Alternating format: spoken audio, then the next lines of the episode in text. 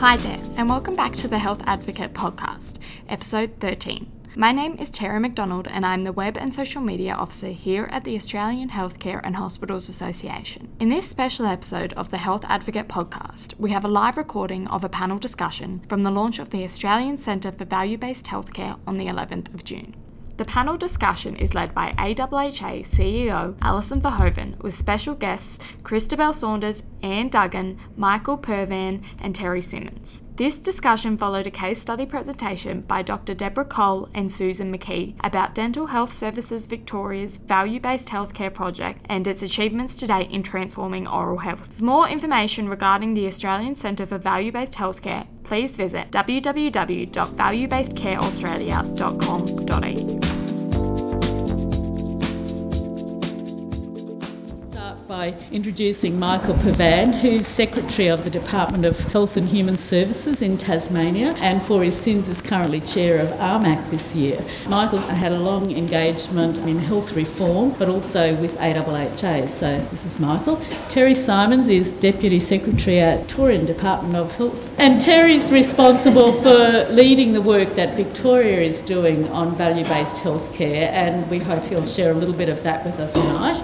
Anne Duggan is the uh, clinical director at the Australian Commission on Safety and Quality in Healthcare, and she's also a gastroenterologist. She's been involved and led the development of the Australian Atlas on healthcare variation, and so we'll be interested to hear her perspective on safety and quality and how that influences value-based care. And then Professor Christobel Saunders from University of Western Australia. She's internationally recognised for her work as a research-oriented cancer surgeon, but is also leading a very very large project on value-based healthcare, also involved with ICHOM in cancer care and is involved in a project or a small piece of work that some of us are working on with AllCan, an international project on value-based care and cancer, which we'll hear a bit more about in the next few weeks when the AllCan Australia report gets launched. So I want to start off by saying, Michael, if you'd heard Deb and Sue's presentation before last week's AHMAC meeting or the week before, what would you tell your colleagues at ARC about value based healthcare and what they should be thinking about. Thank you. It's very important to always recognise that AHMAC is representative of the Federation. Yes. So it's a hydra. It's seven heads that don't necessarily all come at things from the same perspective and the same direction. So we actually did have a conversation about value-based healthcare at the last AHMAC meeting two weeks ago. It is one of the six key areas of reform under the heads of agreement between the Commonwealth and the states that will be embedded in the next national health reform agreement. And the presentation from Deb, I think, reflects a lot of what, as individuals and as a body, AHMAC CEOs have encountered, which is there are some amazingly positive and encouraging examples of the application of value based healthcare to individual services and individual cohorts of patients. And what the CEO's struggling with is how do you scale that up to a system level? How do you do value based healthcare across a diverse and complex system where we have private patients in public hospitals as well as massive service engines, particularly around teaching hospitals and so on and so forth? And I think that's the bit that we're still working our way through is that perspective. It's also at that level a challenge, if you like, to balance five different perspectives on what is value. Uh, the dental service is a great example of what represents high value to a patient, but at a system level, an individual patient's assessment of value will be different to what consumers' body might determine value. An example would be, and uh, Terry sitting next to me, I don't mean to, to poke you at all, but an example might be the discussion we're having nationally around very high cost gene therapies. An individual patient will regard a 50 50 chance offered by one of those high cost therapies, $500,000 for a single injection, as high value. But what we learn from clinical senates in Western Australia and Queensland and the citizens' juries in the UK is as a body, consumers would regard that as low value. So, how do you reconcile those two views, as well as what the funder, the provider, and the clinicians regard as high value? We would always put the patient as the primary determinant on top of that. What patients think is value should be our beacon, if you like, our navigation point. But there's no dismissing that there are four other perspectives that at a system level you actually need to consider in pursuing this. Or do we say to ourselves, as Dental Services Victoria have, let's start. Let's start with a service, a cohort, a condition, and do that nationally and build from there rather than trying to come up with an agenda that approaches this as a whole system. Thanks, Michael. Well, I might move to Terry now. And Terry, you've got a, an example in your state now of a couple of years of history. How are you building on that? What are you planning to do in Victoria? And how do you see this rolling out at a state level? As Michael's noted, it's really difficult to scale up from a model to a bigger model. What are you doing? Thanks, Alison. Uh, so we're not proposing to scale this up immediately at a statewide level for reasons that Michael's kind of suggested, and I think DHSV would also probably suggest. I think it, we need to find, or we're trying to find, the cohorts, and they're not that hard to find, where a range of things come together to make this possible. So examples for us would be stroke. It's not the single biggest candidate in terms of costs in the system, although I might add, in terms of a driver of disability in the Western world, strokes, uh, you know, close to the top or second.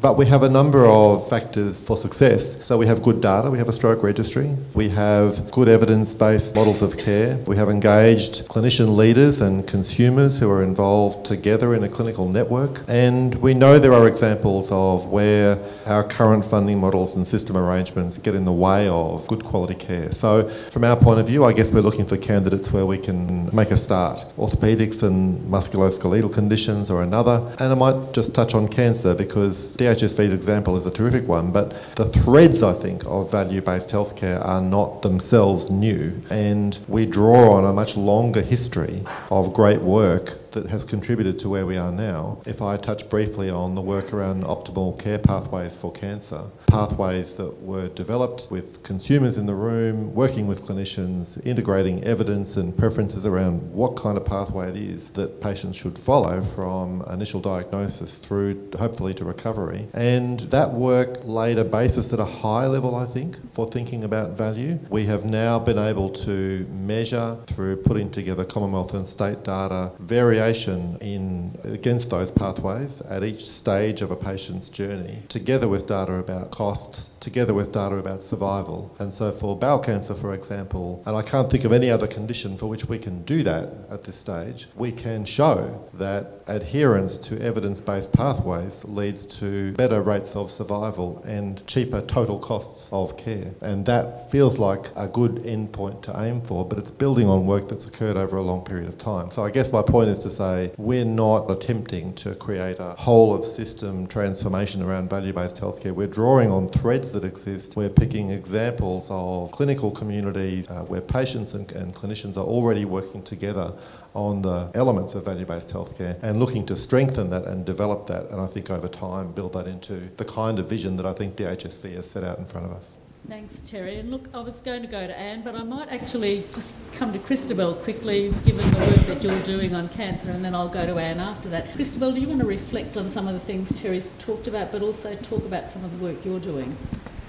Yes, so we, we set out in Western Australia in a kind of a slightly different pathway. I'm, I'm a clinician and I'm also an academic, and so I became interested in the area. And we happened to get a research grant, but the aim of the research grant is to try to embed value based healthcare in normal practice. And we decided to pick the four large cancers, which ICHOM developed data sets for breast, prostate, colorectal, and lung. And then we picked one poor outcome cancer. We picked ovarian, and to be honest, that's actually the easiest cancer to do, where we develop things from the beginning. But as a clinician, I saw that patients move across the system, both public and private, and I work both in the public and private system. And often they'll have some of their diagnostic work in one, some treatment in one, some in the other. So we decided to try to do it across the system. So we picked some, if you like, pilots to do it. And uh, very briefly, the learnings from it were were as much as you heard from Deb and Susan, there's no, it's very easy to get clinician buy in and consumer buy in and healthcare buy I mean, everybody thinks it's a great idea. It's just actually how do you do it? You know, how do you actually physically do it? So some of the big challenges have been around IT. That's a really, you know, how to collect the data properly, how to embed the data in various hospital systems, how to manage that, who owns the data. That's probably one of our most difficult issues around collecting patient reported outcome measures. When we started doing it in a little pilot, our, our, researchers kind of gave me all the prompts and said, There you are, Christobel, you can use these in the patient consultation. Well, you know, I'm not going to use 20 pages of things. So we, you need to work out a way that data that's collected can be fed back to the clinicians for that clinician patient interaction that's really meaningful and, and you have some highlights of what is important. And then for the services, once you start getting service wide data, how you feed that back to services. So it's not a witch hunt, you're not doing very well. It's really how can you improve things and, you know, the sort of star, star wish, you're doing Really good at this, really good at that, but how would you like to improve something else? So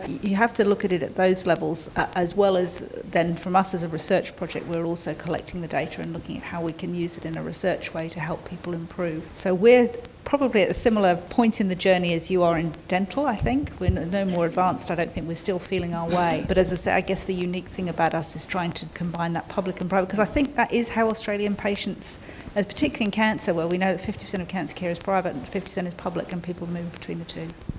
And Christobel, are you involving the primary care sector as well in this project? Not much, and that's probably one big um, flaw that we have. We have got some engagement. We've had a lot of engagement with consumers. From primary care, it is harder to know where that engagement is, and I think in cancer care, that's often the way GPs, particularly, are very keen on in, in being involved in prevention and messages around that. They're very happy to be involved in screening and diagnosis, and they're happy to be involved in long-term care. But that acute phase, that they're generally not. So we haven't probably probably yet worked out how to do it. I guess the other learning I'd just briefly mention is the thinking about how to measure the costings, and that's another thing that we're really struggling with at the moment. So we're starting a project in one of our public hospitals to try to do this time-driven activity-based costing and try to work out a different way of doing that. But I'm not a health economist, and that for me is one of the most difficult ways of understanding how in depth we should do that to be able to really give ourselves good data on the value of the improved services that we have. Thank you.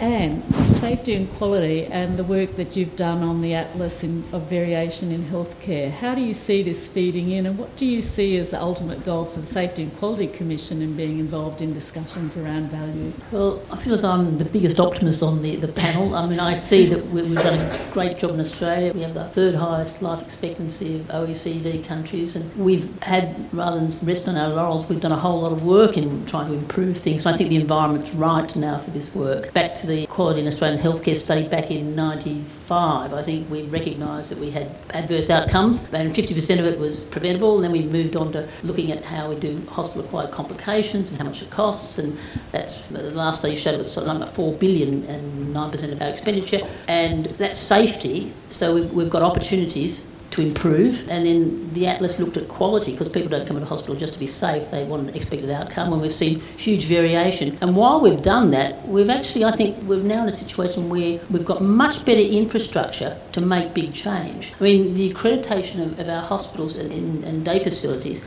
means that we've now got a very a system that is focused. You can't function if you don't partner with consumers, you don't have comprehensive care. Overlying that is, is, governance. So we really have the infrastructure to actually really make a change. So often there are bright ideas in health, but you don't have the system and the ducks lined up. Uh, and I think we have much more lined up. We've done the commission's done work on registries. We have better data systems than we have. A lot of it, yes, is still monitoring process, but we do measure outcome. We are doing work on PROMs and PREMs my, my, view is that we have almost made the environment much more fertile. I think clinicians much more understand variation now. You can have the conversation about value. You talked about the, the bowel cancer screening. Well, uh, as a gastroenterologist, my colleagues are still reeling at the, the realisation that we've got a 30-fold variation in MBS-funded colonoscopies according to where people live, and it's not can't be about access. So I think that there's great opportunities there, and the work of the commission can certainly can support that. And there's lots of work being done by other groups. So you mentioned that variation in colonoscopies. One of the interesting challenges that we've had at AHHA as we've started to work on our papers on value based healthcare was to start shifting the thinking from focusing just on low value care to having a dialogue around high value care. How do you see that panning out and how do you see that being explored in the work you're doing at Safety and Quality Commission?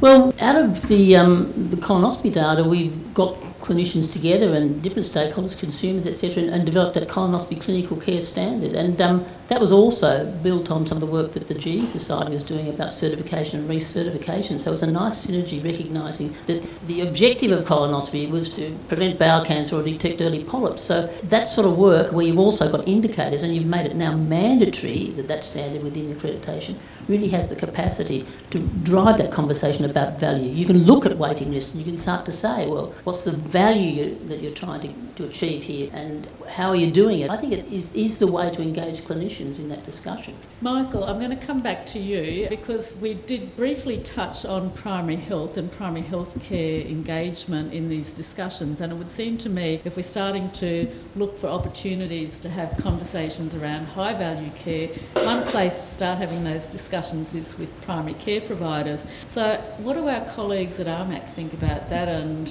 how might we progress some of those conversations? There's some PHNs in the room, there are community health leaders in the room, they're keen to hear what you're going to say about that. So, one of the blessings of uh, being in that funny little island to the south of the rest of Australia is that we have one state run health service, we have one university, and we have one primary health network. So, if I want to have a conversation around a patient centred care model, or even as we have been having, a conversation about a trial of a value based health intervention around a particular condition and cohort of patients, that's four people in the room. And their consultative mechanisms beyond that. So it's been very interesting being that close to primary health care as well as having some direct connections into because of a thing that was called the Tasmanian Health Assistance Package, a, little gift from a former federal government that we probably won't see again. The, the state was intimately involved in a lot of projects where the GPs were actively engaged in the delivery of care, particularly before and after care of patients that were moving through the acute system, recognising that even in a place which is really, you know, in, in Victorian and New South Wales terms, half an area health service or local health district. So being able to do it at that local level, at that very, very local level, and being able to get everyone together comparatively easy, we were able to identify individual patients who were being mishandled in the system, who were having disjointed patient journeys. And in fact, in, the, in some instances, clinicians were able to name them. So the conversation at AHMAC, of course, particularly with uh, the secretary from Victoria and the director general from New South Wales there are talking about much bigger systems where they don't get the opportunity to have that sort of micro conversation that I have. Uh, so they have to rely on doing that by policy and by delegation to local areas. And I think, I'm not sure about Victoria, there's probably a bit of variation how successful those conversations are at a local level from district to district. But recognising how important it is to have that nexus well established with primary care and these days also with residential aged care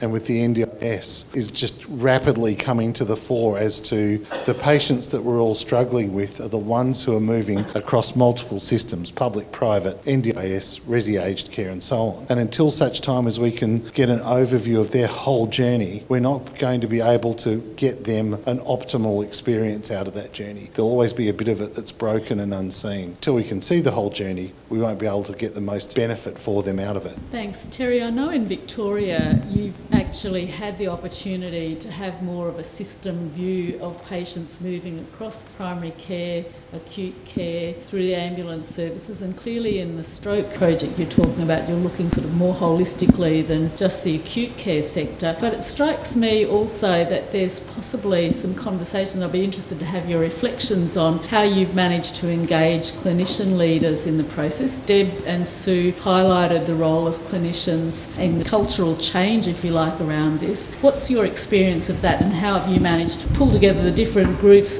and bring them to the table to talk with you? I agree with the comments that have been made earlier. I don't think it's a hard conversation to start. I think if government or departments or agencies like ANZ want to have a conversation about value, waste, outcomes for patients, my experience is we're pushing in an open door. Clinicians have been waiting for governments to come to the table for a conversation about how to improve care and get beyond some of the more narrow approaches that have been applied before. That doesn't mean it's kind of, Christobel has said, you know, there's a whole world of pain around how we then go on to solve those problems. But I have not found any resistance at all to those conversations. And I might say sometimes people begin by being, in my opinion, overly cautious about talking about dollars and funding. I don't think there's any need to be overly cautious about that. Very few of our senior doctors do not work in both the public and private systems. They're well used to the value of money. They also see waste every single day. Not only the doctors, but everyone working in the system sees waste every day. So I don't think there's any problem with raising the issue. I think the issue is about being clear at the outset it's not a cost cutting exercise. It's a case of getting resources deployed for the best possible outcomes. And that is not something, in fact, it's something we know we're not doing at present. And I think as long as that is the objective, I don't see any difficulties with engaging and had no experience with that. I'll just finish on a practical note, which is around clinical networks. Most states and territories, I think, do have some version of this, and I think they're an existing mechanism for dealing with variation in care. And they are the groups that we've gone to first around stroke, for example. It is conversations in the clinical network and with consumers who are both in the clinical network and around it. They are the conversations that have informed and driven the early parts of our kind of design work around stroke. Thank you. And clinical registries and clinical networks, how do you see them engaging in this space? And what do we need to do to ensure that clinical registries in particular are fit for purpose for discussions around value based healthcare? Oh, well, I think we all agree clinical registries are very important, and there's a great deal of enthusiasm to develop clinical registries, and we've got some very good registries developed by clinicians, and I think they make an important. Um, they are sort of in many ways what we really want for major conditions to be able to measure, and uh, you can look at the stroke registry, the hip registry, the ANZ registry have all been very, very useful. I think that they play a great role. If I can just go back to a point you made about engaging clinicians, the Atlases of Healthcare Variation used a clinical group for each of the topics we did, and we had great enthusiasm and interest by clinicians, and many of those then went on to assist us with the development of the clinical care standards that the Commission has developed. So part of it is there's a group of clinicians who already understand variation very well, and they're the people who can actually drive the change as well. So I, I think though we want to do a great deal, we have to do it also at the coalface. And I, I, think that it's, I agree with you. I think in many ways it's pushing at an open door once you explain and provide data. And again, going back to your point, registries are a great way of providing data, outcome data. Thank you.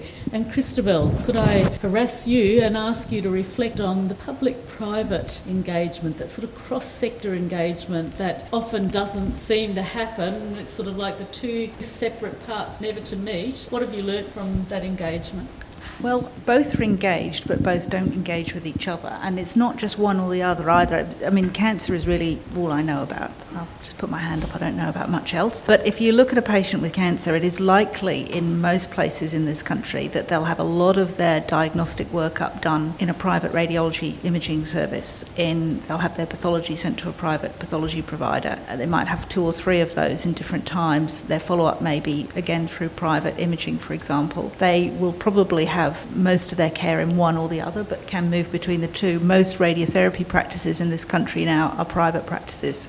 So most radiotherapy is delivered by private providers in this country. There's very few public providers left. Patients might not see that as different because they go to the same hospital to have it done, but it does make a difference and it makes it quite complex. The other, I think, really important thing that's come out of a lot of work that, for example, AllCan has been doing is, and came out a lot before the election, was the costs of cancer care. And that's what the patient sees. And that's one of the really important things I think we need to think about. And so for many patients, the cost of having cancer is around $20,000 in the first year of diagnosis and around 10% of patients that we looked at in Western Australia recently had financial catastrophe. In other words, more than 10% of their annual income went in the cost of their cancer care. And largely that's in medical expenses and it's largely around those diagnostic and surgical procedures. And they may be, uh, particularly in patients in regional and rural areas and outer metropolitan areas, they're the ones that suffered most as well, where there aren't the big public teaching hospitals. They go to smaller hospitals a lot of this care is that's what they have to have. So I do think that's a really important area we need to think about, and that for patients is a lot of value. Thank you.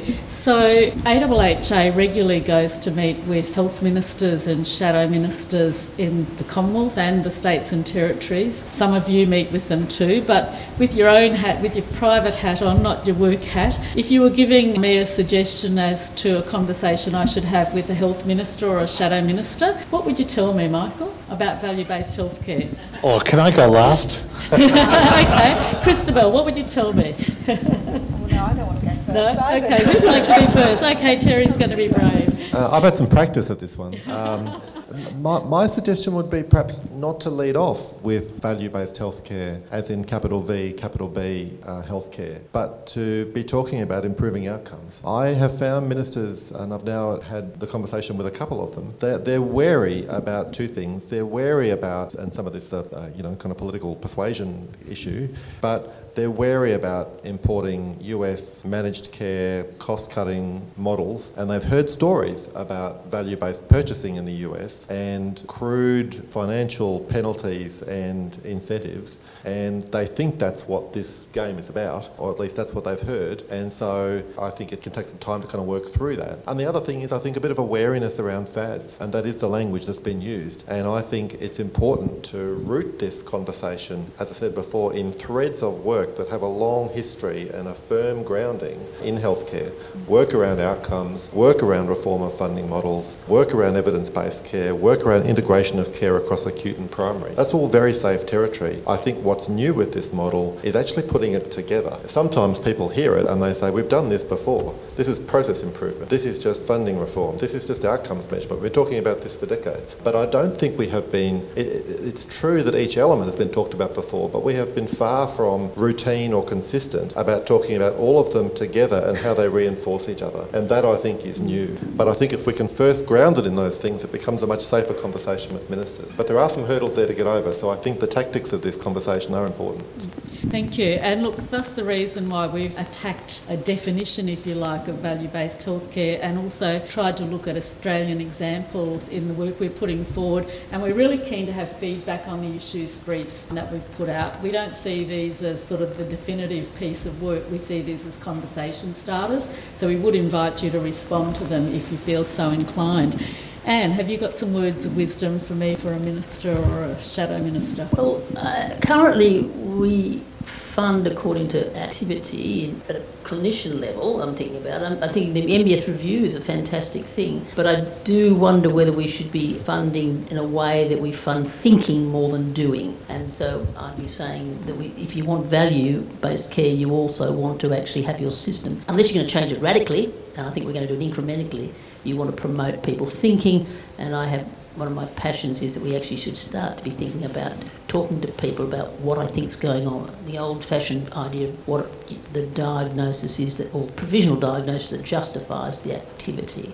And I think we've lost that. We've got so carried away with doing stuff that that's why we've lost a lot of value in healthcare because we've got ready availability to do things and we do it. But if we had a conversation where we said to explain to the patient why we did it and you said something that clearly made no sense, like trying to do a colonoscopy on a well 20 year old, they would say, because, you know, just the provisional diagnosis of bowel cancer, they suddenly say, well, that doesn't make sense. But yet we do things now and we don't really say to patients why we're doing it. We're just saying it's, I think you should have it. So I suppose I'd be saying, I'd be going back to the idea of value in the way we remunerate and asking, having higher expectations of what people are doing in that concept. Thanks. Christobel, are you brave enough now? Thank you. Well, uh, there aren't any politicians here tonight, are there? No, no, we didn't ask. Politicians seem to respond to stories, don't they? Yeah. And so I like the idea that you're giving some really good examples of how value based healthcare can work. It might also be interesting to give an, some examples to start where things have been really bad and really disjointed. Not only is that really terrible for the patient to hear the patient's voice, but it's terrible for the system as well. It's expensive and it, it's demoralising for those people who are working in the system, as we all know, and then to try to demonstrate how that can be improved and how efficient care is both better for the patient and cheaper for the system. Thank you. And Michael, you get the last word now.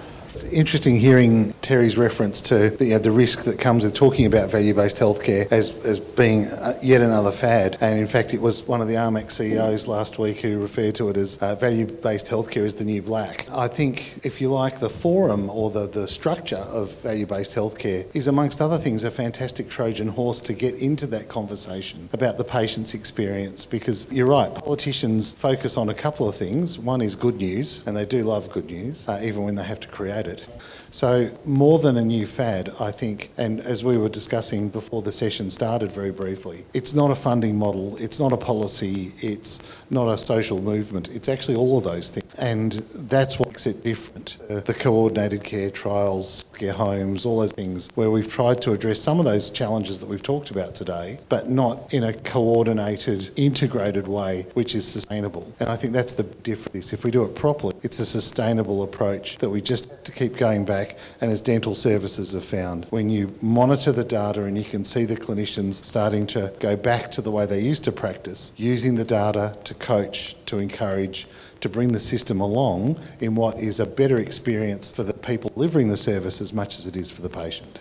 Thanks very much, Michael. And we do invite you quite seriously to come back to us with comments on our issues briefs. We'd love some ideas about what we might work on next. In particular, some of us at AHH are interested in looking at workforce issues in value based healthcare, but we need some partners to do that with. So we're really interested to talk to you about that. And ongoing, we'd love to keep having a conversation with you about value based healthcare. But can I thank Christobel, Anne, Terry, Michael, Deb, and Sue for great presentations.